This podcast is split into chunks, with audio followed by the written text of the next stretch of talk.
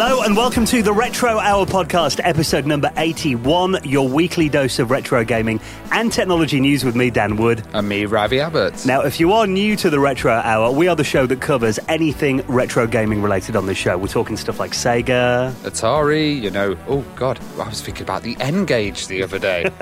You were actually, we were talking about that on Facebook, weren't we? Yeah, um, you remember that? Yeah, Sega, PlayStation, Sega Saturn, Dreamcast, Commodore, Sinclair, Amstrad, anything that's retro, anything with a chip in it, anything you used to play video games on is fair fodder on this show. And I think it's quite important to mention that because our special guest, who's coming up in the second half of today's show, has got quite a broad range of machines that he's been interested in over the years. Anything from like the Spectrum up to the Dreamcast and the PlayStation two, because today we're going to be joined by Guru Larry. Yes, Guru Larry has done amazing stuff. He's he kind of was a contestant on like nearly every single British games T V show. I don't know how he did it. He must have wrote really good application letters.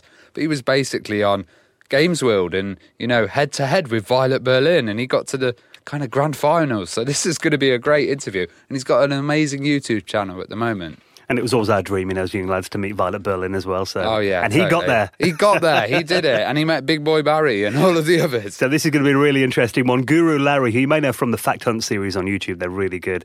Uh, Larry Bundy Junior, who's known as on YouTube, he's going to be our special guest in the second half of today's show. And we just want to say a massive, massive thank you to the people who keep this show going week in, week out, because, you know, doing this show takes time. It does take money. You know, we've got to have costs involved in this. And it's always nice if, you know, Ravi and I don't have to foot the complete bill for the show.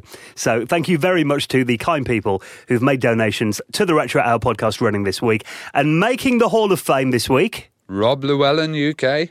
Uh, John Dijkman. G Liddon. And Anthony Clark, who all made donations via our website at the retro hour dot com. You can do the same. We've got a little PayPal link there. All you've got to do is type your email address in. It takes, like, what, seconds to do that? Yeah, and it kind of kind of means I can afford cat food every week, so it's quite you, good. You don't have to spend your money on the podcast instead, yeah. yeah. Just to go, it, we don't actually spend the show donations on Ravi's cat food. Just, just clear I, that up. My cat's not like that fat. Not an official part of the show, just no. yet. And also, we've been continuing this uh, little thing we started last week, listener letters. And again, like I did in last week's show, they printed oh, out on proper You've paper. got paper, but also we've had a few listener videos. I don't know if you've well, spotted them. This is not just paper. Have you felt this? Printed on card. Oh, wow. So, you've gone up in the world. That didn't come out of listener donations either, just so. So we have got a few messages through this week. We were kind of asking, weren't we, for people to show us where you listen to the Retro Hour podcast, because we've had some great pictures and videos, and we've had a few more. Yeah, yeah. So we had Marvin Droogsman, who's a friend of the show, and he's walking his dog, um, kind of avoiding picking up the poos, he said in the video, but that's where he listens to the Retro Hour. And we had another one, which was S F Drummer, and he is near Wootton Bassett, actually, which is a... This is the army bases yeah. around there, yeah, and he's on a nice evening walk, kind of listening to the Retro Hour on his phone. And we've had a few more on our email as well. Daniel Lynch has been in touch. He goes, hey guys, I listen to your show on a Sunday morning as I meet the missus. I have to get a train or two to get there. I normally crack open a beer or two and enjoy. Other times, if I have a dodgy curry, I listen to it on the toilet straight after, usually for the whole show. My God, what a curry that must be. An hour-long curry. Uh, we, we've got one from Adam Wade as well, yep. which has got a nice picture of an Apple Watch with the Retro Hour kind of logo on it, and it says, driving around selling wines in the national capital, Canberra. Actually, Wootton, Canberra. Yeah, so, in Australia. Australia, yeah. yeah. We, we, we've got a far reach, Dan. I love that, because I've got an Apple Watch and I've never actually listened to, like, you know, audio on the watch, but that's pretty cool. Yeah, yeah, and it comes up with a title and everything. And the final one we got is from uh, James and Colin and the team at lets talk retro dot com. Now, these guys have actually been making their own game boxes for loose carts, um, including stuff like, you know, the N sixty-four in particular they concentrate on. And they've got a website called uh, the cover project dot net. Uh, they do inlays for, like, D V Ds, and the, after actually some uh, game scans as well, they haven't got um, a full collection of game scans. So they're after a few. If you want to get in touch with them, um, lets talk retro at gmail dot com. Uh, if you want to find out a bit more, the cover project dot net as well. It's always cool because, you know, if you lose your original boxes and that kind of thing, it's yeah. uh, nice to have reproduction. And I remember about fourteen weeks ago, actually, they did a nice little video on Instagram and we never mentioned it, and they were sitting there and they were saying, this is how we listen to the Retro Hour. So they were ahead of their time about a year far, ago wasn't yeah, it yeah far before we did this. And it was uh, actually with Amazon Echo. So they just shouted, Retro Hour! And it came alive and played. It was great. Yeah, because you found that on Instagram. Robbie's like, oh, these guys have done it. And like, um, well, like, that's forty-three weeks ago. yeah. yeah. That was... You guys saw the future. Yeah, totally. So really nice to hear from you lot. And uh, if you want to get in touch as well, if you ever want to get a mention on the show, we read emails out at the start of each week's show. All you got to do is drop us a message. Show at the retro hour dot com is our email address. Now, before we get to Guru Larry, I um, want to give a little shout-out to a paper magazine. Ooh. All about the Commodore sixty-four. Now, obviously, we love paper. Yep. Uh, this is Paul Kitching, who's actually done the design on this. You all know Paul, actually. The guy who did the Retro Hour logo. He's done movies like Viva Amiga. Probably the most talented three D artist in the retro community. And he's involved in a magazine called Reset sixty-four. And these guys are actually celebrating their tenth issue. Um, it's fully printed, seventy-two pages of full colour, essentially like a modern-day, full-glossy Commodore sixty-four magazine with games reviews, you know, modern Commodore sixty-four games, developer interviews, pokes and cheats as well, just like back in the day. And uh, they're actually going to be releasing their tenth issue in August, so pre, uh, pre-orders are available now if you'd like to get a good old-school Commodore sixty-four oh. magazine in the post. So this is one that you... actually order online, you get sent to your house, it's professionally printed, mm-hmm. and you kind of get that new magazine smell. Oh, can't beat that smell, yeah. can you? Oh, gorgeous. Oh, I used to love that, that, that freshly printed mag. So if you want to order that, we'll put that in this week's show notes. Now, speaking of big new media releases this week, when did we first talk about Ready Player One movie? That was probably about over a year ago now. Oh, God, yeah. And, you know, this is just the start of these video game movies because Console Wars is going to be coming out. It's it's all coming mainstream. You think retro is mainstream now, wait for two years. It's going to be absolutely insane. And this trailer is just fantastic. I was watching it and uh, it's kind of got the vision of how I wanted it to look. You know, everybody who's read the book, you get your own kind of vision in your head of what the V R is going to look like and the kind of idea of how the city looks. It just looks fantastic. Well, you know, well, for people that may not have read the book, explain just dead quickly what the story is. The story is about a kind of society that's just completely gods apart and people are living in caravans stacked upon each other. And they're kind of... the only place to escape is this virtual reality world called the Oasis. Hmm. Now, the creator of the Oasis um, left some code in there, Easter eggs, just like in the old computer games. But they're all based on the old computer games. And they give you special abilities and kind of powers in this world. So you can become this, like, you know, ultimate badass, basically, if you solve the riddle. Okay. Uh, and that's all based on old computer game stuff like Joust and all of the kind of old stuff. Now, there's a lot of Easter eggs in this trailer as well. Yeah. Kind of leading to it, so it's it's got a lot of people excited. Well, this is Steven Spielberg, who's directed the film, so we're talking big league. Um, this trailer's been released at Comic-Con in America. And yeah, like you said, you know, they've released this. It's only about two minutes long. You've got Simon Pegg, yeah. uh, stars in this film, Olivia Cook, you know, some really big stars. It's uh, also, it's one of the biggest selling novels uh, of recent times. And the second book, Armada, which he's, he's completed and I've read, they've already bought the rights of that, Spielberg. So yeah, there's going to be a follow-on. Well, even looking through this, you know, two minutes here, someone's actually made a list of, like, you know, some of the Easter eggs that are in there. You got, like, Freddy, Duke Nukem appears in there, the Atari logo, the Back to the Future DeLorean. It's like all oh, yeah, just, just even the chase scene. You've got, like, what is it, Akira going through there with DeLorean car, and yeah. it's just like, wow. And uh, apparently someone said, has no one noticed Dizzy talking to Lara Croft at one minute twenty? Mm. Quite interesting. I'm going to have to look at that again. And there's uh, all kind of references to Back to the Future, of course, eighty-eight miles per hour and all of this stuff. Yeah, so, I mean, for if you like our show and you're into retro, this is going to be like just all your dreams come true in one movie, I imagine, isn't it? Yeah, and uh, I kind of, I, I was a bit uh, about the soundtrack and, you know, some people are saying the trailer's bad and that, but I say... wait till you see the movie. The book was probably one of the best books I've read in years, so even if the movie's rubbish, I recommend what, read the novel. I mean, the trailer is very, you know, contemporary movie trailer style, isn't it? It's a lot of like... boom, yeah, boom. But then it also has that kind of little Spielberg, ding, ding, ding, you know, the kind of little noises that he does, uh, encounters of a close kind, or the, the early kind of stuff. Yeah, and you've even got, like, the E T going across the moon at the beginning and stuff. Yeah, well, yeah, so, yeah. Anne Boleyn yeah. Studios That's and all that. Yeah. That always makes me nostalgic to see that logo. So. Totally. Yeah, we'll look forward to this. Movie's not out till next year, but if you want to check out the trailer, we'll put that in this week's show notes at the retro hour dot com. Now, a lot of people have been going crazy over this rumour that's been doing the rounds. Microsoft were killing off Paint oh! after thirty-two years. Paint, the old trusty program. I still can't do screen caps without using Paint to save it. I think that's what ninety-nine percent of Paint usage is all about, isn't it? Yeah. Or just cropping things. Cropping it's quite things, easy for yeah. that. I mean, people have been going mad about this. This story, I mean, it's been picked up by like the B B C, The Guardian, and I've been seeing it all over Facebook today. Some people have been saying, I've actually archived my own version off my hard disk and uploading it, uploading it onto my cloud server, so when Microsoft delete it with the update, I can re-download it and install it again. Unofficial paint. Yeah, they can take it from my cold, dead hands. Uh, but it turns out that Microsoft have kind of uh, relented and said, all right, if you want paint, you're going to be able to keep it now. Yeah, they've said, you know, they suggested it will not remain in Windows ten by default and it will just be free on the store, but I think they've kind of turned around and said, yeah, we're, we're amazed. They said, uh, you know, if there's anything we've learned, it's after thirty-two years, M S Paint has a lot of fans. Yeah. Because, I mean, it was pretty crap until, like, Windows seven or Vista, really, wasn't it?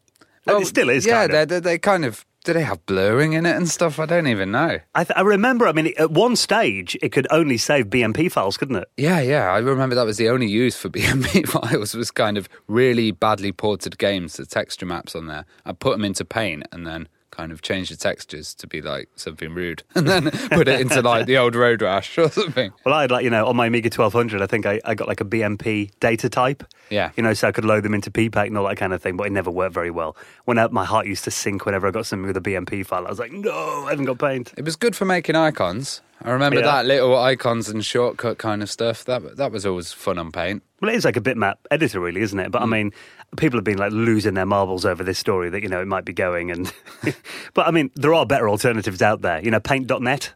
Totally, yeah. Which is really good. Urfan View I use as well on Windows. I was always really a fan of Deluxe Paint, but I'm kind of Amiga bias there because, yeah, Paint came a lot later. But uh, the pixel precision was so good. Yeah, I mean, Paint didn't hold a candle to D-Paint, did it? No. It's like, you know, that animation and everything in it. But so if, uh, you know, if you had been really upset that Paint was going to be killed off after thirty-two years, you know, you're going to be able to download it. You'll be all right. You'll be and, fine. And also they're releasing three D Paint. I don't know how... Yeah, Paint three D. Just, yeah. Yeah. Just looks like emojis and, yeah. Well, that's apparently in, like, you know, the Windows ten Creator update. I've not tried it yet, but... I downloaded the Creator today. I might have a go. I just got Bubble Witch Saga and all of that stuff installed on my system instead. You'll be taking your screen grabs in three D. Yeah. Now, this is quite a weird story that I found in the week. You know, we talk about, like, people finding weird stuff in their attics or the basements, you know. It might be like a, an Amiga we've been talking about recently. Yeah, people, yeah. We now found Amiga five hundreds. This takes some topping.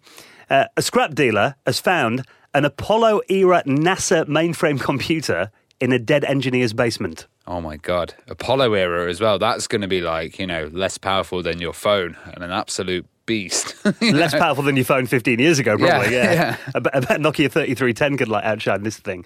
Uh, but it's really interesting. I mean, so they found this in, in the basement of a guy who passed away and apparently used to work at NASA. He was an engineer there. And when they were cleaning his house out, um, they found a pair of like, really big old NASA computers dating from, like, you know, the early seventies, late sixties. Cool. And they reckon that, you know, that there are tapes here as well with, like, program on them, uh, program code, that were used on the Pioneer ten and uh, Pioneer eleven voyages, wow. that, you know, the flyby missions to Jupiter and Saturn. So they reckon it, you know, probably contained something like the source code or something that ran those um, probes. Now, they're all labelled um, NASA property. And, you know, the, the the guy who was the heir to the engineer who died basically said, you know, it wasn't stolen. This guy got permission from NASA to yeah. take it home and all that. What's quite curious is, though, this um, article's been picked up by Ars Technica and other websites recently, even though this, this discovery was made in twenty fifteen. So it was a couple of years ago. But there is a quote here from a guy who works, um, as a, his job is archiving, like the digital past, essentially. Mm-hmm. And his recommendation was, there is no evidence that suggests any material is historically significant. I recommend disposal through immediate destruction of all magnetic tapes. Hmm. And then they've done a little bit more. That's from an archive guy. This is from a guy whose job it is to archive data. Okay. And he said, essentially, I'll just burn them. Yeah. Okay, but weird. And then, apparently, like the, uh, the NASA computers are labelled with a contract number, which is N A S five. two one five four, and they've been looking into um, NASA's archives, and apparently there's no record of any contract ever being made. Ooh, this could be, you know, all the NASA secrets, the meeting with aliens on a yeah. real tape. All a bit dodgy, isn't it? You know, yeah. a, NASA, a NASA code that doesn't exist anymore, and someone suggesting immediate destruction of these tapes. Get them out weird. There. Well, someone says here, you know, uh, NASA once accidentally erased the Apollo eleven moon landing tape, so maybe this shouldn't come as much of a surprise that they've lost the code. So, yeah, quite interesting. That apparently Ars Technica have contacted NASA for some uh, information, but the spokesman said they've got nothing further to say. Well, I, I remember watching a small documentary about NASA uh, using an Amiga. Yeah. And they're basically, I think it was a two thousand, they just left it under a table processing um, kind of maps of the planets. Yeah. And just scanning the circuits. But they left it on for ten years. And it didn't crash. Just yeah. go in. Well, I think they bought more. I remember reading it. There's actually a website about it. They got two Amiga four thousands as well a bit oh, later. Cool. And they would do rocket launches. Oh, wow. yeah. yeah. And apparently the guys at NASA were like, you know, it doesn't run M S DOS and that. We don't know what it is. It's weird. Get it out. Yeah. But yeah. they kept it for about ten years until they were forced to replace it. But And probably just permanently on, chugging away, yeah. doing calculations. Yeah, so some uh, very weird technology at NASA. But some other people are saying in the comments that, you know, this was found in like a mouldy basement. And there might be like fungus on the tapes that people ah, don't want to breathe in and that kind yeah, of thing. Yeah. So maybe it's a biological hazard. That might be why they can't do it. But you think, you know, if this guy's in there, well, this guy's job is archiving stuff. You think, what could be more interesting than these tapes? Yeah, so, yeah, yeah. Yeah, there's something very subtle about all this, I think. Now, before we get to this week's interview with Larry Bundy, um, have you seen this? The recreated Z X Spectrum has been selling in game for twenty-nine ninety-nine. You linked me to this earlier, and I was walking around game going, oh, where is this Spectrum? I was trying to look for one. I couldn't find one anywhere. But it's really weird. It's like a, a full recreated Spectrum, but it's... What is it? It's not a key. It's just a keyboard, isn't yeah. it? Yeah. Well, this has actually been out since around twenty fourteen, fifteen. I think we did mention it on one of our first shows. We were talking about, you know, using this on the on the train with like an iPad or something. But but, but why use the Spectrum? Because the rubber keys were notoriously annoying, you know. Well, what this does, I mean, it used to sell. People were like saying, you know, this is a really good bargain, like for twenty-nine ninety-nine. And actually, looking at GameSite now, it's gone up to forty-nine ninety-nine. So it looks like the price has kind of popped up again. But, I mean, over the weekend, they're selling it for thirty quid. But I put, like, my postcode in, and I couldn't find any stock locally anywhere at mm. all. Um, but apparently this comes with, like, an emulator as part of the package. You put a code in on, like, the um, the App Store or on the Play Store, and it downloads an emulator. You can then connect this as a Bluetooth keyboard to. So essentially have your kind of Spectrum experience. Oh, cool. Well, I guess you could, like, rip the hell out of it and mod it and put a Raspberry Pi in there. And, you know, if that's... thirty quid or whatever. I think fifty quid's a bit steep at yeah. the moment, to be honest. But they were apparently eighty quid like a, a year or two back. So, I mean, just for having, I mean, it is a pretty faithful re- reproduction of the original. No, it definitely, it definitely looks like a, yeah. an old Spectrum, you know. So some people were saying, yeah, you can just shove a Raspberry Pi or something in there and, uh, you know, use it like as a, an updated Spectrum, which for that, I mean, for the sake of thirty quid, I think just having something that, you know, to use a case or whatever is probably quite cool. But. Yeah, and it's kind of, I think they're dipping their toes into the uh, old console market here as well, maybe. Well, it was weird because, you know, the front page of Game over the weekend, that was their lead product on the website on Saturday. And I was seeing it in all the Spectrum groups, people going, just pick one up, even though it's crap. You know, I didn't know no use for it, but for thirty quid, it's an impulse buy, isn't it? You can go to the shop, buy Crash Bandicoot, Uh, play play on your Spectrum typing other stuff and then uh, go and watch Ready Player One. Have a go Micro Machines updated yeah. after that as well. Just pretend the last like twenty or thirty years have never happened. Yeah, just ignore it all. That's why we do this show. Yeah. Right then, guys, thank you for checking out episode number eighty-one of the Retro Hour podcast. We'll be out again next Friday. Your little treat for the weekend, available from all of your favourite podcast clients. Please do keep your emails coming in as well. Show at the retro hour dot com if you'd like something mentioning at the start of next week's show. And now... this guy is one of our favourite YouTubers, a guy with such a rich, interesting history in British computer games and video games and television. Here he is, this week's special guest, Guru Larry, is our guest on this week's podcast, and we'll see you next week. Ciao.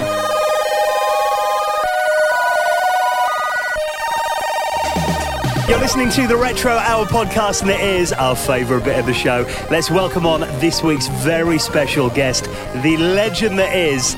Guru Larry, welcome to the show. Ah, oh, thank you very much for having me on. Yeah, at long last. Yes. We've wanted to get Larry on for ages. We watch you on YouTube for so long. You asked me then, didn't you? We thought, you know, we, we just let it simmer for a while and let, let the excitement build. So, Larry, this is a question that we like to ask all of our guests, you know, to find out a little bit about your background. Oh, um, yes. What's your earliest gaming or computer experience then? Uh, I think it's playing uh, Combat on the Atari V C S. Oh, wow. I think that's the very earliest one I can personally think of. My bro- uh, my older brother bought one home with his first wages from W H Smith's. I remember that.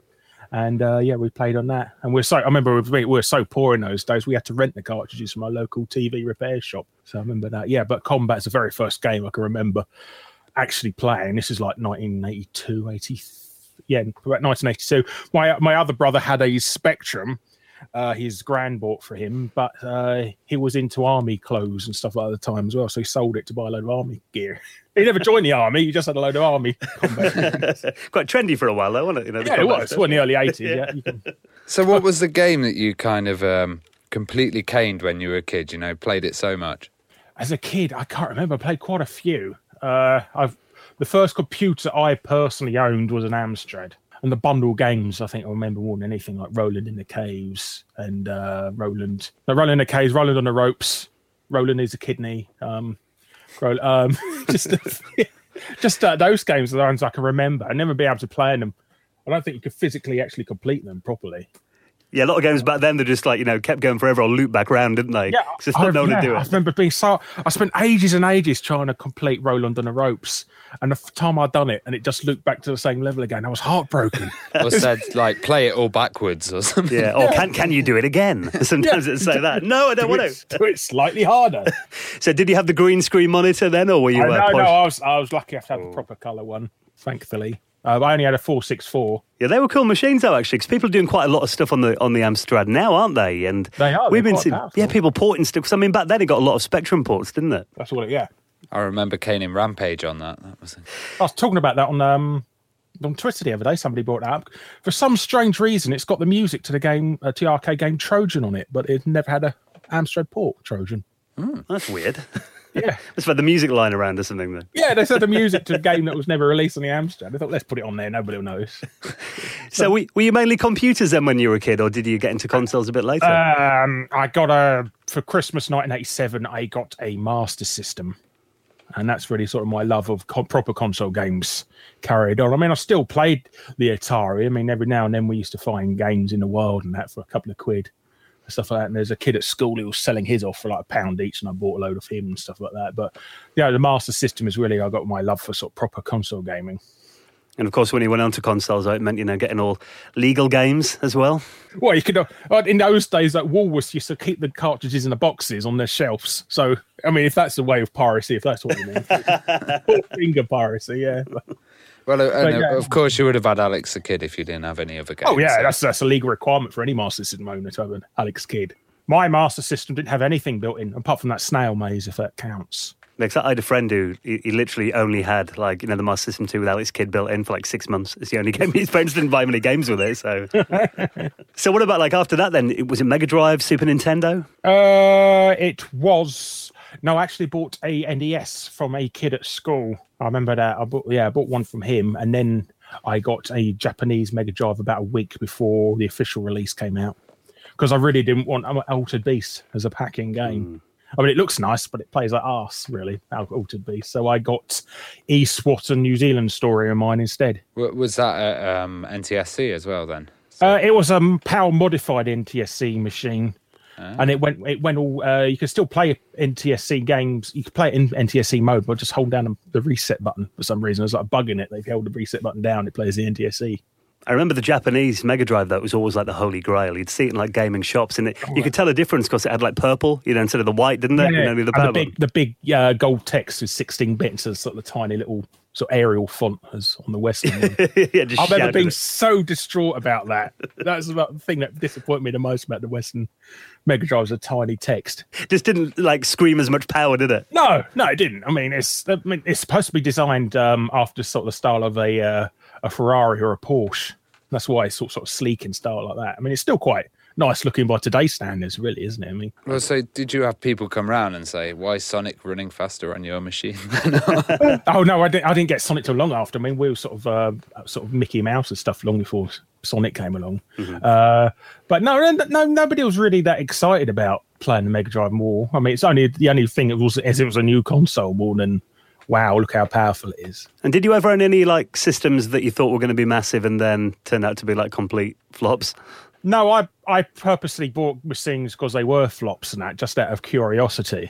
I love playing sort of bombed consoles and stuff like that. I mean, I still do now. Yeah, no, I, I can't think of anything that I actually bought that did bomb, really. Mm. I mean, Omega C D, really, if that counts. and the thirty-two X and stuff like that, but they're more add-ons and consoles. Dan just bought one last week. Yeah, I got a thirty-two X last week. Oh, they're bloody expensive now. Oh, I finally got one like three years ago. They're like a tenner. Yeah, they're like about oh, ninety quid now. Yeah, ninety quid. I'd, I'd be out of exists now because of angry video game reviewers keep smashing them up for a laugh. Oh, yeah. When you watch him back now on the set fight, that A V G N episode when he burns it at the end, you're like, I'd have had that. Yeah, yeah, what are you doing? But, you know, speaking of, like, failed systems, I remember, like, kids at school who, like, you know, bought, like, Philips C D Is and oh, yeah. stuff like that. And they seemed, like, you know, so futuristic at the time when C D technology came around, yeah. didn't it? Or you could have an entire shelf of encyclopedias on one C D. Like, wow, the future's here. Did you ever kind of get to play on a Neo Geo? Or no I did. I had one. one. I had one. Well, I had a sort of a... I don't know if it was sort of second-hand, my one, because uh, one of the joysticks I bought had a big, massive crack down the middle of it. I remember that. But yeah, I had one. I had... I bought World Heroes and King of the Monsters two, and then I didn't buy anything for years for it until like C E X started selling Neo Geo games off for forty pounds each.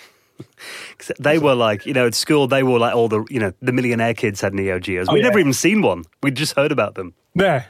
Yeah, they were. It's like an arcade machine in your house, really, wasn't it? Yeah. It's a shame they don't really sort of have anything similar to that nowadays, really. I mean, I sort of think closest thing really is like P C gaming with like a ten eighty Ti graphics card in it or something. That's the closest, closest to sort of Rolls Royce of game playing now, isn't it?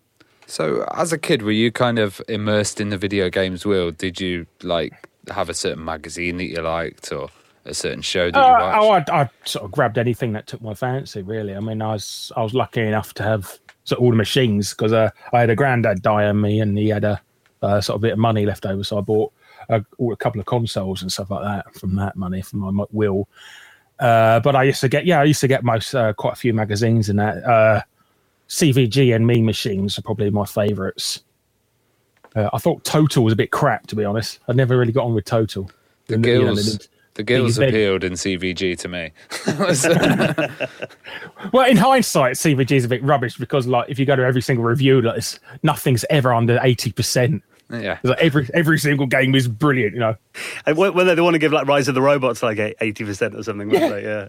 Oh, yeah, it's, it's used to get excited. It's like brilliant from the Far Show, isn't it? Yeah. Well, obviously back then, I mean, you know, gaming T V was a big thing as well. I mean, you know, which mm. gaming T V shows did you watch? Well, I watched the I watched the usual ones like Games Master, uh, Games World, and that. And I used to watch the more obscure ones on like the Children's Channel. Uh, they had uh, Head to Head, which was I was on, and uh, there was a show on the B B C called um, Total Reality. I don't know if you remember oh, that. Yeah, that was yeah, a video game review show, but there's like but like ten second clip of it on YouTube, and that's all there is that exists of it now, and they're quite sad about that. But the main thing I remember that show is they gave away uh, the competition for the entire series to win a Panasonic M two. Well, and that never and came like, out. Yeah, no, I was wondering who was a poor son who won that and didn't get anything. Win the Connex multi-system. that, that was that was in um, Complete Guide to Consoles, wasn't it? You could win a Connex. they, always, they always have it the terms and conditions, don't they? Like, you know, prize may, you know, we may offer a substitute prize. A bit like Bullseye, isn't it, really? You come over a boat. Well, you, you mentioned that you uh, appeared on Violet Berlin's Head to Head. How yeah. did that happen then? And uh, I kind of don't know about that show. Uh, what was it like? Oh, well, I've got I've got loads of episodes on my YouTube channel. If you have a look at it, oh, uh, it no, no, it's one of those shows. You used to watch it on telly, and they used to have a. Th- Actually, no, tell a lie. Beforehand, they had a game show uh, completely based around Super Mario games, uh, Super Mario Challenge, it was called. And uh, there was a, you know, at the end of the show, you know, if you'd like to appear on a future episode, please write into this P O box address, that thing. So I did that and they said, oh, sorry, the show's ending, but we got this new show coming on. Would you like to be on that? And I said, obviously, yes. And I did. So uh, the first time I went on there, I got completely slaughtered because they're playing Super Kickoff on the Mega Drive. And I can't stand football games. I actually hate top-down football games. But, uh, yeah, I, I thought, oh, I'll apply a go on again. Mate, hopefully, you know, it's not some sort of thing, oh, you one chance, you this really have blown it. But I went on again, they play Rock and Roll Racing. And Rock and Roll Racing, it's one of those, do you know, have you ever had a game that you're like you're freakishly good at? There's one game that you're really, really good at. And by total chance, Rock and Roll Racing was the game I was really, really good at. But I've seen that clip on your YouTube channel of when you're, you're playing kickoff and, like, you know, Violet Berlin's talking to you and you're like, no, I hate football. I don't play it at school. Like, she keeps going. It's, well, it's quite distracting when somebody's trying to talk to you and you're being polite and you're trying to concentrate on the game. But I'm trying to bloody play it. So that was in real time then, you, while, the, yeah, while you was, play the game? It wow. Was, it was. Uh, that's, um, if you notice on the second time I'm on, when it's on the spinny head, brain thing. Uh, she stopped talking to the contestants because they must have got complaints about that, distracting them all the time and that. But yeah, but the only reason I ro- I lost because she told me the wrong buttons for the penalties. So, so that's why if you look at me, I got a face like a smacked ass at the end. So. Yeah, you didn't look impressed. No. Well, Rob and I were saying it was all, you know, as kids, it was always our dream to meet Violet Berlin. So you, you, you got to that stage. I met her a couple of times. Yeah, she's yeah. Like, yeah, she's really nice in real life. I mean, I've uh, we still I still speak to her as well all the time. She follows me on Twitter and stuff like that. So oh, that's cool. Well, you appeared later and uh, you came back and won a mountain bike. I did. Yeah. I still got it. It's stuck behind the shed. Uh, so, so it's, I don't. It's probably the rust holding it together now. But yeah, I still got that thing. So. I remember applying to go on like kids' T V shows. I think I applied to go on Finders Keepers. Um, oh yeah, with Neil Buchanan. I think I did that. Nightmare. It didn't get on that either. So I was Ooh, on a It's a Bitzer. Do you remember it's that? It's a Bitzer. No. Yeah, it's like a weird science kids' T V. Yeah, wasn't very good. Yeah. What, what did your mates think when you were on telly then? You must have become quite famous at school for a bit then, did you? Uh, sort of, yeah. I mean, they sort of pointed me out and stuff like that. I remember when I was on Games World, uh, I went on holiday the week I aired. And um, I went in an arcade and there's a motorbike game I went on. And there was all these kids standing behind me laughing. Oh, look, there's a fat bloke on a motorbike and that. And I turned around and stared at them and they recognised me instantly. And it looked like I pulled a gun on them, their face. I just remember that. And they walked, they just went really quiet and just walked out the arcade. But everyone else in the arcade was like, what was that about? And also another kid uh, recognised me in Hastings as well. And um, instead of... Uh, Instead of sort of going, hello there, and that, she just pointed at me. It's like invasion of body snatches and that. It's you. Yeah. So, yeah, I always get that. So. And did you ever apply to go on Games Master? Obviously, that was I did. Okay. Uh, unfortunately, uh, actually, I went, uh, I auditioned for the second series uh, to play. Uh, they was looking for somebody just for a challenge to play Joe and Mac on the Super Nintendo. I remember that. And... Uh, But it was a bit unfair, really, because they gave me such an unrealistic chance. It's literally impossible to get to the boss on the first level in the time limit they gave me. So look, I couldn't. So I literally failed it. And when I did have it on television, uh, they gave the person about two extra minutes to complete the level. So that was a bit unfair. Well, we had like Dave Perry on last year, and he was telling us some stories about how they'd often do like several retakes, you know, to get oh, the, yeah. the scene. Like for T V, wasn't it, yeah. rather than the uh, game? Yeah, it was. Yeah. I mean, if you look at the uh, the clip of me when I was on Games World playing against Martin Mathers. Um, he complained his joystick wasn't working when I was playing ten eighty snowboarding, and you can actually see jump cuts where the joystick pad in my in these in these our hands changed colour oh, as wow. well. So yeah, no, it's, he was absolutely right. It definitely was fixed a lot of it. I mean, they even asked me if I could lose to a girl, and I was I'm quite offended by that because I went on, I auditioned to be on that show at least three times and that being rejected previously, and I said I've got all this far and that you're not going to kick me off on that, not be offering me anything. So yeah, so I said no to that. And well, so. I, I find it pretty amazing that you've still got footage of all this stuff because uh, when I was a oh, kid, oh yeah, I'm neurotic about recording everything. Yeah, I'd lose everything, you know. Uh, in those days, you could actually write to the company and ask for copies of the master tape as well. So like all the ones I've got on there are like the original master copies. Uh, oh, without cool. all the adverts and stuff like that as well. And do you remember when you first went into the studio then? Were you, were you quite nervous at the time? Uh, which studio was this? Get Games World then, when you first went on the set? I, remember, I was so frightened. The first, uh, I remember throwing up the day before going in there. So that's how nervous I was. Wow. But um, yeah, no, it was quite, it's quite, it's quite a massive set it was. It looked like something out of the Crystal Maze as well.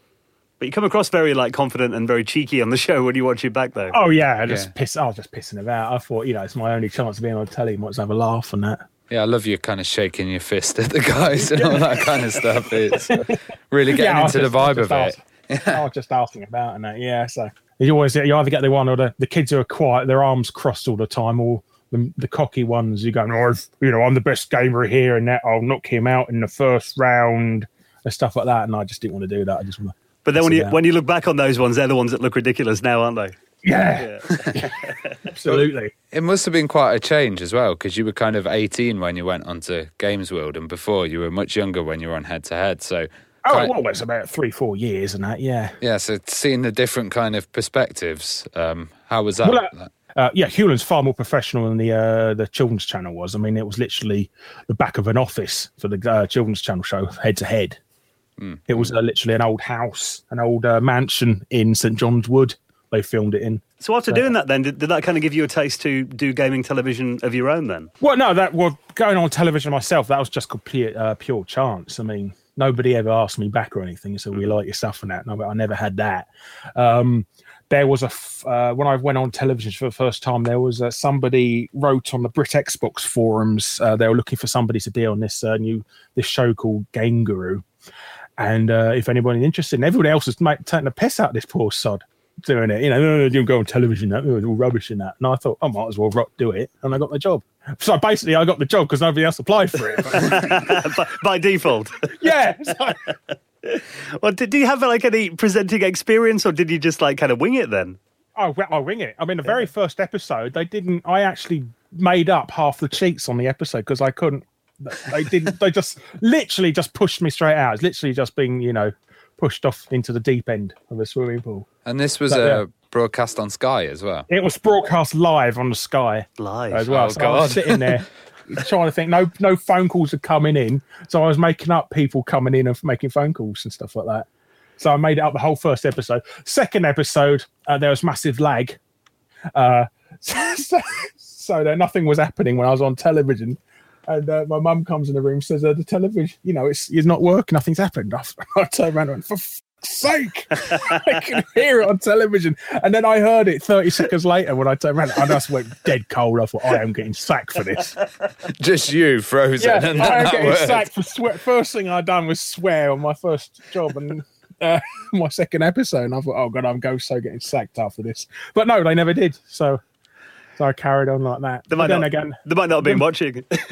No, well, well, the manager, uh, the guy uh, in charge, the, my boss's boss, actually got sacked from the network for for pasting a picture of an erect penis on screen non-stop for three and a half hours. Right. So, so, that's, so he got sacked for that, and then he got cut, and he asked back on that because they got nobody else could find any better than him.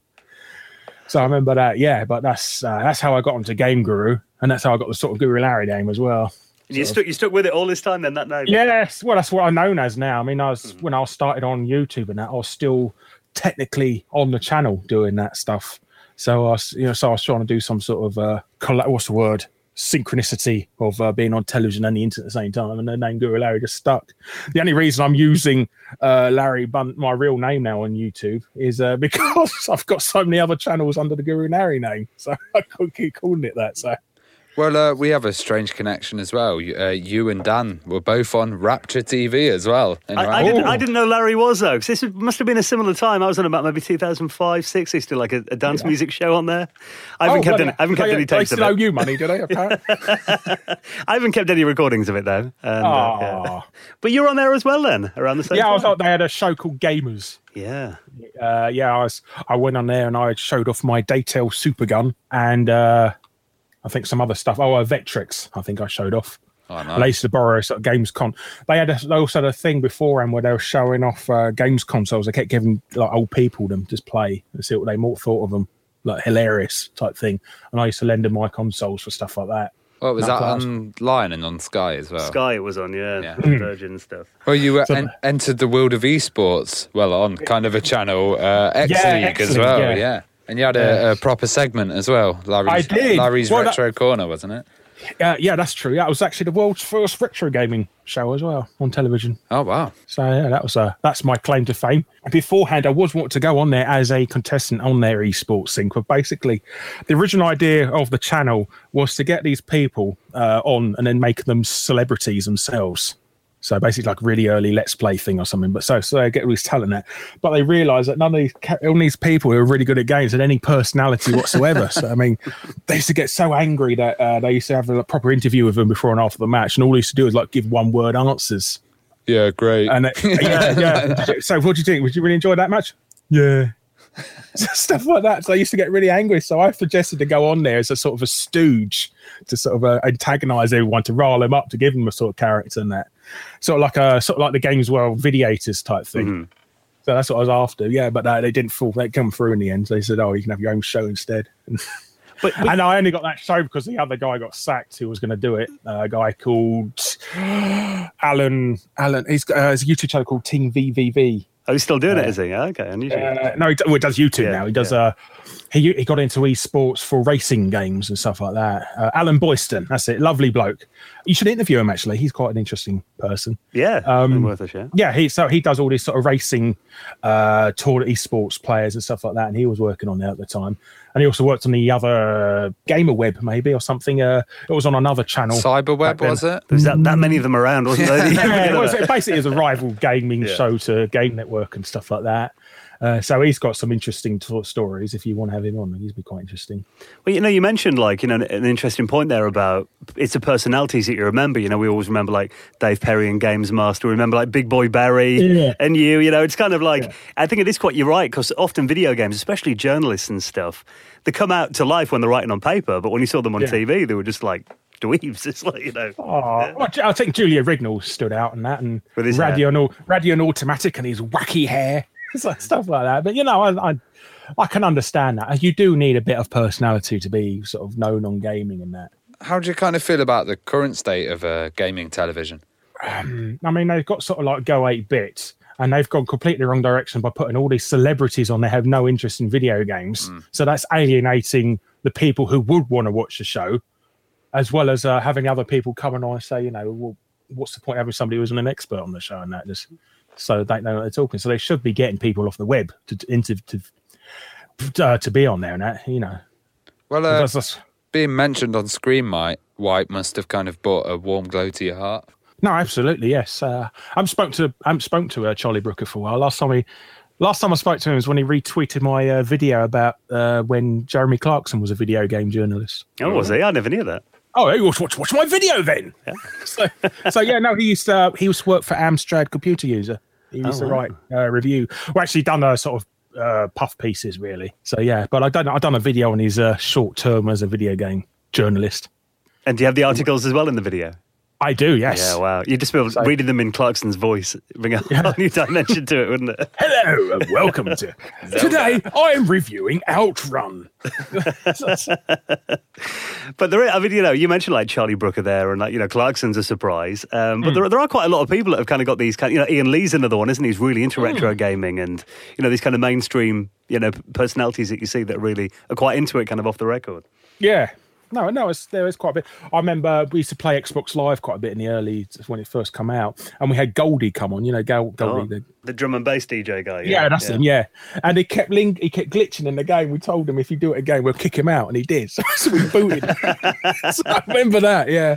So you've kicked Goldie. I, I kicked Goldie out of the game for cheating, yeah. We had a right go at him as well for that. I mean... You invented jungle music, but we're still going to kick you. Yeah. Well, he, well, I only learned out. He learned this, he lives about half a mile from my house as well now. So, yeah. so. Well, you always see those kind of forced uh, media shots of like Vinnie Jones years ago holding a football game or something like that. Oh yes, and uh, what's his name? Uh, Empire and the Sun. Who played? It was a guy who played uh, Batman uh, in the Batman trilogy. I, I'm rubbish with Batman. Batman. Oh, uh, anyhow, yeah, we've got loads of videos of him, pictures of him playing on an Amstrad while filming Empire of the Sun. Forgotten his name. Everybody's going to be screaming it out, aren't they, in the comments and stuff. Well, uh, another show you did, which was quite a unique series, was for screw attack dot com, and that was... Oh, yes. Uh, Games Yanks yeah. can't. Yeah, I'll leave it there. yes, yes. Well, he uh, St- Stuttering Craig would come up with the name. He didn't know what that mode meant. Mm-hmm. Uh, so yeah, so I had to point it out what it means, and then he thought we'll just go with it anyway. So that's half the people, half the comments of every single video I've ever done on that series is why have you used that word and stuff like that. But yeah, no, I, that that was uh, sort of uh, getting out to Americans all these sort of games that we grew up on, which is something that's still lacking even ten years later. Really, I mean, nobody. You don't really see many many Americans talking about Jet Set Willy, do you? Yeah, and there's stuff. There's not much talk of the Euro scene or the kind of stuff no. that was going on here. Well, that's, that's why we started this podcast, isn't it? Because all the rest were like covering N E S and you know uh, Atari, yeah. and that was it, really. Yeah, no. I mean, even that Super Nintendo Mini that's coming out, all the games are under the American name, none of them under the British names. Mm-hmm. And half of the games, how can they be classics if half of them didn't even come out over here as well? I mean. Yeah. So that's it's a sort of false nostalgia we've got over here of uh, everybody loving the Nintendo as a kids, and like nobody did because it was a rich kid's toy. To be yeah. honest, I mean, they want seventy quid for a game every time and stuff like that. And I think sometimes, you know, you chat to, you know, I get, you probably get the same in your YouTube videos, you know, like younger people who are maybe, you know, that they'll they'll see stuff that we've covered and they'll be like, oh, I, I didn't know about that. You know, they assumed that we just had Nintendos and that here, and they didn't yeah. know about the Spectrum and the Amiga and that kind of stuff. Well, it's, it's that's the sheer massive presence of American sort of uh, retro gamers on YouTube uh, that it has sort of uh, given us a false nostalgia of a console that we never had really had. Oh, actually, we had, but we couldn't afford. So yeah, that's quite weird. I mean, I've I mean I've I've tried to hold the tie, but it's like sticking your fingers in a sort of a in a dam, leaking dam, really, isn't it? So. Well, speaking of someone who's, you know, done a lot for British gaming over recent years, Stuart Ashen, I know he's a friend of yours. Oh, um, yes. Yeah. Yes, I remember him, yes. How did you two meet then, and how did you start working together? Uh, basically, years and years ago, I wrote to him, um, uh, hello, Stuart, I like your videos. Can we do a sub for sub? And he told me to piss off. That so was the start, start of a beautiful friendship. Yeah, that's how we started our friendship. Yeah, me asking if we could do a sub for sub. But uh, yeah, we managed. Yeah, we sort of got us talking from there, really. Are there any other kind of big Europe-based podcasters you'd like to work with, or or, or YouTubers? Sorry. Well, I've, actually, I've always wanted to go on this one, to be honest. And that's really honestly, I saw in my mother's life that I really wanted to be on this one more than anything. This podcast. Oh, oh bless thank you. you. But I can't he, he says that other. to all of them. Yeah. No, I honestly can't think of any other podcasts really, that any other big European ones. Well, I know, you, you get back to Ashton's, his book that he brought out as well. I mean, the, you know, the terrible old games. I mean, how many of those yeah. were you familiar with when... Uh... Well, I wrote one of them, so... Mm-hmm. Uh, I wrote the uh, L A SWAT ah. game. So, yeah, I wrote that article for his book and also for his next book he's got coming out mm-hmm. later this year. I did one on the Flintstones game. Because I saw a great uh, video on YouTube where he he was launching it at some kind of museum. And people mm. were coming up and playing the rubbish games. And, yeah. you know, he was just saying, this is how rubbish they are. It was great. I think it's like a perverse sort of uh, addiction to like playing rubbish games. Uh, the Japanese actually do it. It's called kusoge. It's got there. a name. Uh, the, the, the enjoyment of playing terrible video games, yeah.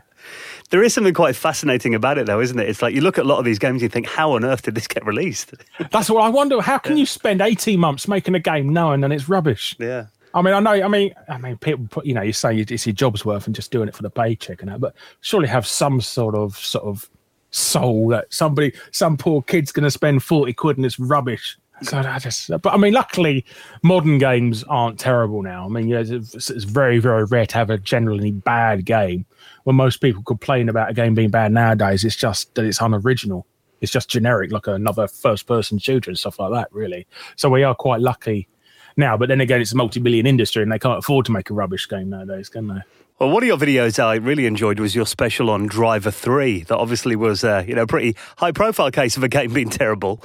Well, I'm quite surprised everybody forgot about that. I mean, Future did such an amazing job of burying that story. I mean, I mean, I say burying it. I mean, they just got really, really lucky that it happened just before YouTube, Facebook, and Reddit really appeared. So it was quite easier to bury news like that in those days. But it's no, it's it's quite a fascinating story. They and it's a shame, really, because it could have been a really, really good game. If they gave it another six months to make, it would have been like a classic almost. Well, they were hiring like stooges to go on forums, weren't they, and P R companies yeah. to like sign up as users and stuff. I mean, it's pretty off. I mean, they weren't very good at pretending the fact they weren't uh, stooges and that, because all they should, uh, the only co- threads they ever go on was ones about Driver three, and that sort of sticks out like a sore thumb after about five minutes that there's something going on. But no, but yeah, no, it's quite, it's quite an interesting story. And also them, you know, sort of uh, paying off their uh, magazine's sort of neurotic- neuroticism of being the most, you know, getting the views out there by giving them early access as long as they give it nine out of tens and stuff like that. So that's quite, that's quite an interesting story. I wonder whether, you know, the demise of kind of mainstream paper magazines, whether, you know, maybe is a good thing in that regard. Uh, well, it's just going on the internet now. I mean, it's still the same corruption just going on. It's just you read it on the website earlier than on paper, really. I mean, to be honest, I used to buy paper magazines, just get the free cover disc, yeah. really. Especially in the Spectrum days, and that used to get a whole game and that. That was brilliant in those days. Problem is with the internet, we find, especially when researching stories, kind of people just copy and copy and copy the yes. information, and it's like twenty copies of the same thing, you know. And it turns into Chinese whispers as well after a while, as well, with altered them all times that somebody has to reiterate the same information. Well, they seem like, you know, video games that I remember being quite well respected when I was a kid, and actually I thought, you know, that's a pretty good game, and then one YouTuber might say it's crap, and then all of a sudden, before you know it, everyone thinks it's a dreadful game, and it's like, we didn't yeah, think that I back know. in the day. I know, it's just, it's just a sort of a sheep mentality, that is. Mm-hmm. That's, I, I I remember, I remember being quite upset when the A V G N said the Mega Drive version of Ghostbusters was a terrible game, mm. and if all it was is him blaming his own not being very good at the game, there's flaws of the game. So I remember that being quite upsetting for me. So, so yeah, but no, there's a load of games that I think thought was really good as a kid. And everybody goes, oh, it's a rubbish game. I'd rather stick an elephant up my urethra and, you know, stuff, stuff, the usual rubbish they always come up with, stuff like that. But yeah. But also, I guess we were stuck with those games when we were younger. You know, if they were really yeah. rubbish, we'd have well, to make it fun, you know. For months, you had to learn to love things after a while as well. And we really didn't have uh, sort of rent. You couldn't really rent Spectrum games and Amstrad games and that, could you? So we didn't have that luxury until sort of consoles became more prevalent, sort of in the early nineties. Yeah, and if you got a game, I mean, you know, you, you'd just sit there and you had no internet. Like you said, you had no other games. You'd just sit there and you'd learn to like it. So I wouldn't even read like... the manual. Yeah. Well, you know, when you do kind of exposés like that, um, do you ever hear from the people like who are involved in the game and like kind of give their side of the story? Well, I heard from Future. All right, okay. Future wrote to me, yes. Do you know what they did? They offered me a job. Well, wow. So, yeah, I thought, oh, my God, they're going to...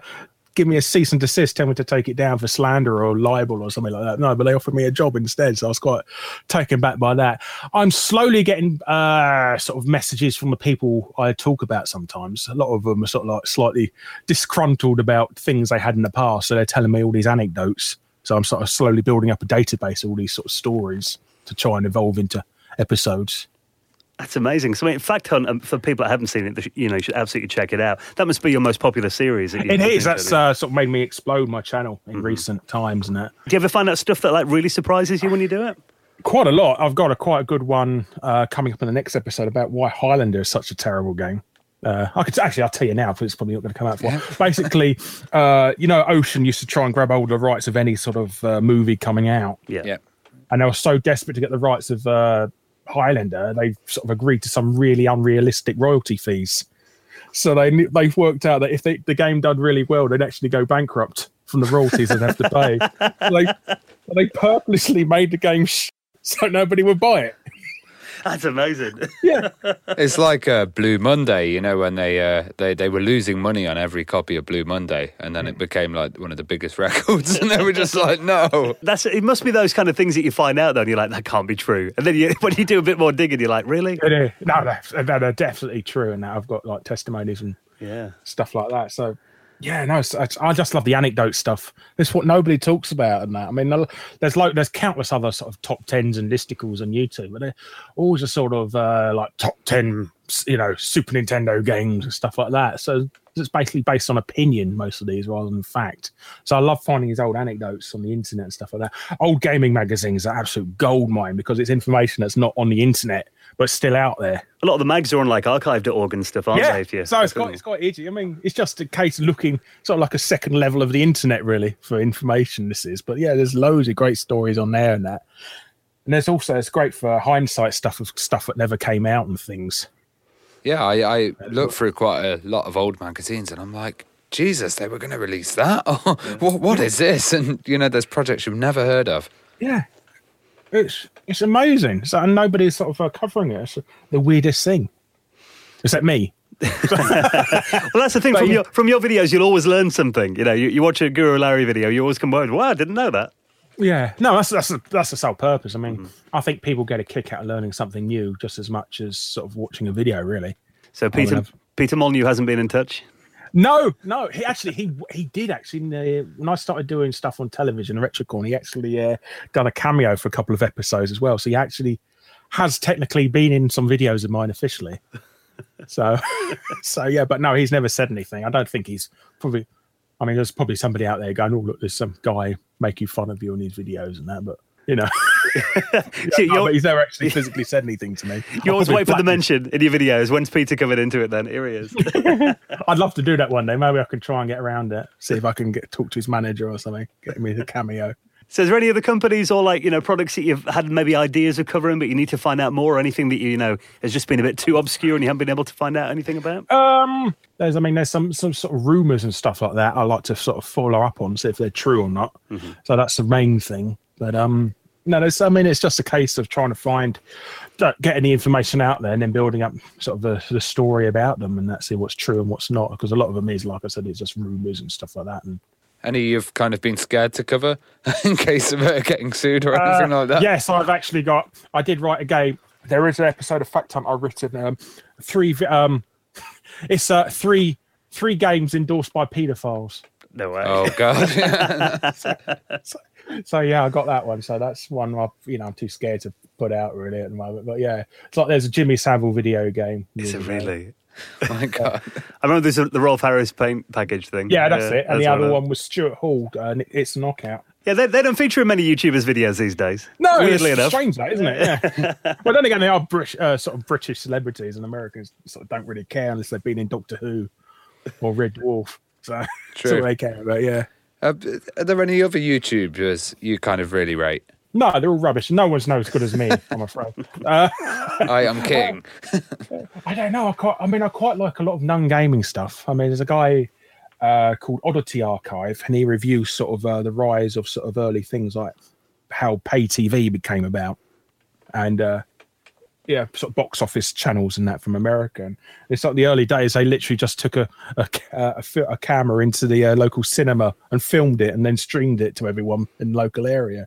That's oh, what wow. that's what original box office television was. So he's quite good, uh, and he does a lot of um, sort of technology that failed as well, sort of nanny boxes and stuff like that. And um, remember the older web T V boxes as well used to get, yeah, sort of just yeah stuff like that. So apparently you can mod them into Linux computers now. Apparently, oh really? Well, I guess they are just a computer, aren't they? Yeah, yeah, they are computers. Yeah. They got no, I mean, the main problem with them is they got no sort of uh, hard drive space to sort of save anything on. So mm. you've got to work with what's internal memory, really. Yeah, not and the fastest computer, probably. You wouldn't use it for no. Bitcoin mining. No, no. The thing would melt. So, uh, so yeah, no, I got. I love channels like that. Obviously, uh, Dan Ibbotson, who helps me out with videos and stuff like that, he's quite good. Mm-hmm. D J Slope's Room, he does a lot of uh, complete histories of stuff. Um, also, uh, Kim Justice, she does quite some good uh, retrospective stuff. Yeah, I mean, these are just fellow Brits I'm thinking of. I think a lot of American channels, uh, there's not too many sort of retrospective stuff now. It's more of uh, people showing off what stuff they bought on eBay now. Yeah. Really. You're right about Kim and, like, you know, Nostalgia Nerd as well. We've had them both on our show as oh, well. Oh, okay, and, yes, yeah, yes. You know, they're all, they do great, you know, in-depth yeah, videos as well, don't they? Yeah. yeah. I think GameSack out of the American ones kind of, they have a bit of a, a focus at looking back. Mm. Mm. So what is it about retro that you still enjoy then? What keeps bringing you back to it? I think now it's the stories about what, how it, I think it's, I mean, it's like, you I mean, when you're a kid, you just like playing the games, but to learn the stories of how they came to be in that is quite fascinating for me. And if you look at a game again, you can see what in, went into sort of working and stuff like that. So I find that quite interesting. But no, I, I think it's, uh, I just I just enjoy older games, really. Given a choice, I prefer modern gaming. I mean, I'm a bit sad like that, but because I, no, because I've always said, you know, if you went back in time twenty, you know, thirty years and that, and if you could offer yourself either a um, Super Nintendo or a PlayStation four, what would you go for? Yes. Yeah. So, so yeah. So you, I think everybody does prefer modern gaming to, in that extent, given the choice. But I do. No, I just, I just like it for this sort of. Uh, sort of it's, it's, yeah, it is nostalgia as well, I suppose. Really, yes. Have you got quite a big collection yourself then of consoles and games? I have, yes. I have, yes. Uh, it's bordering on the hoarder, hoarder sort of mentality now. I mean, um, I'm t- sort of uh, millimetres away from collecting bottles of full of Pepsi for my own Wii and stuff like that. So, Crystal but, uh, Pepsi no, or Tab Clear. Yeah. uh, I'm currently collecting uh, debug development kit consoles as well. Oh, wow. Uh, because they're really cheap at the moment. Most people don't know what they are, so they see this sort of PlayStation two development kit console and they think, oh, it's a really expensive PlayStation two, that guy's having a laugh, and then just go past it and then get another one, a normal PlayStation. So they are quite collectible for me at the moment as well. And they're always uh, interesting. Got, uh, you know, you think what you're going to find on the hard disk, or there could be some like long forgotten code on there. Oh, there could be. I've, I've managed. I bought a uh, a crate load of old hard drives for one of them recently. I need to look, go through them, and that. I mean, hopefully there's a, an unfinished game. Somebody, uh, I got an Australian friend called Frico. He found uh, a half finished copy of the PlayStation three version of Until Dawn when it was like a survival horror game. Oh no way! So yes, that's what he found on it. So there are. Stuff out there, hidden treasures. Yeah. Yes. I, I mean, I remember seeing a you know, I don't want to bring back any bad memories, um, an awful picture of you losing a load of games and systems when your shed leaked a couple oh, yes. years ago. Yes. That, that must have been heartbreaking. I, well, it's, it's more upset for me because those are the games I had from when I was a kid. Mm. So it's more of a sentimental value rather than a monetary value. It, it'd been, been there for quite a while before I noticed because uh, some of the game, the cardboard boxes and the Nintendo games have got so wet they'd literally turned into mud. God. Oh, God. And it kind of soaked it all up, yeah. yeah I, Dan showed awful. me the picture. I was horrified. yeah, it didn't look nice. I've got a box full of sort of rusted, corroded Nintendo sixty-four games and stuff like that. And so they'll be put out and stuff like that, so... People, people wanted me to show them to like museums and stuff. So, so you you even get them. So, yeah. yeah. But yeah. I mean, so they're lethal. Some of them are lethal because they're covered in verdigris now, so I can't even touch them with my bare hands anymore. Oh, yeah. Put them in quarantine. So it's quite freaky what how bad games can get and the quality, the damage of them. You've recovered from that now, though, Larry. Yeah, I've got most of the games back. I mean, there's like a couple of P C Engine games I'm missing, but that's about it, really. Well, are there any new, new series or projects that you'd like to do or you've got in mind for your channel? Uh, well, I'm still going to be doing more fact hunts. Uh, I've slowly building up a team of people to help me make them now. I've uh, got, uh, do you know a guy called Kieran Hawken? Uh, he's actually a writer for Retro Gamer magazine. He's okay. going to be helping me write scripts and that, and I'm getting a sort of a couple of people to help edit stuff and that. So hopefully fact hunt's going to be a more regular show. I mean, ultimately, I liked it could be like a weekly series, but that's almost getting there at the moment. Um But at the moment, I'm working on a new retrospective series. Uh, it's going to be partially animated as well. And um, so I'm going to f- sort of fund it myself for the first few episodes and see how popular it is. And if it is, I'm going to say, take it to Kickstarter. And then we'll be able to get the original voice actors for the game characters uh, to uh, be involved in it. Uh, I did actually used to do artwork for the video game industry about fifteen, twenty years ago. Uh, I've done a lot of uh, Daytel's artwork for their Game Boy Advance Action Replay and stuff like that in their magazine they had out for a while called G B X. Uh, I've done some artwork for Rockstar Games and Bungie. I did it for Art Oni. Don't remember that game. Oh, wow. Okay. And uh, I've done a, sort of a couple of homebrew stuff and that. And anything sort of stuff you find in the bargain bin at Tesco's. that's, that's what my artwork is there. Yeah. So I used to do artwork in the industry once before and that, but I'd like to get back into it again. Uh, I just want to do a sort of more creative thing, really. Well, you like to keep busy, Larry. I well, yes. It's something I hate being bored. I hate, but when I get when I get bored and have nothing to do, all I do is just sleep all the time. And I just and I get this vicious cycle of not wanting to get up anymore and that. So, so yeah, when I get bored, I get sleepy. So. So just kind of get the energy flowing and stuff like that. Well, everyone should help keep Larry awake and check out his YouTube yes. channel if you haven't already. Thank you very much, yes. Well, Larry, it's been amazing talking to you and sharing your stories with us. We really appreciate you coming on. Oh, yeah, thank you for having me again. Yeah, and uh, keep up the good work on the channel. Absolutely, thank you. And I'm going to catch up with Head to Head on your channel.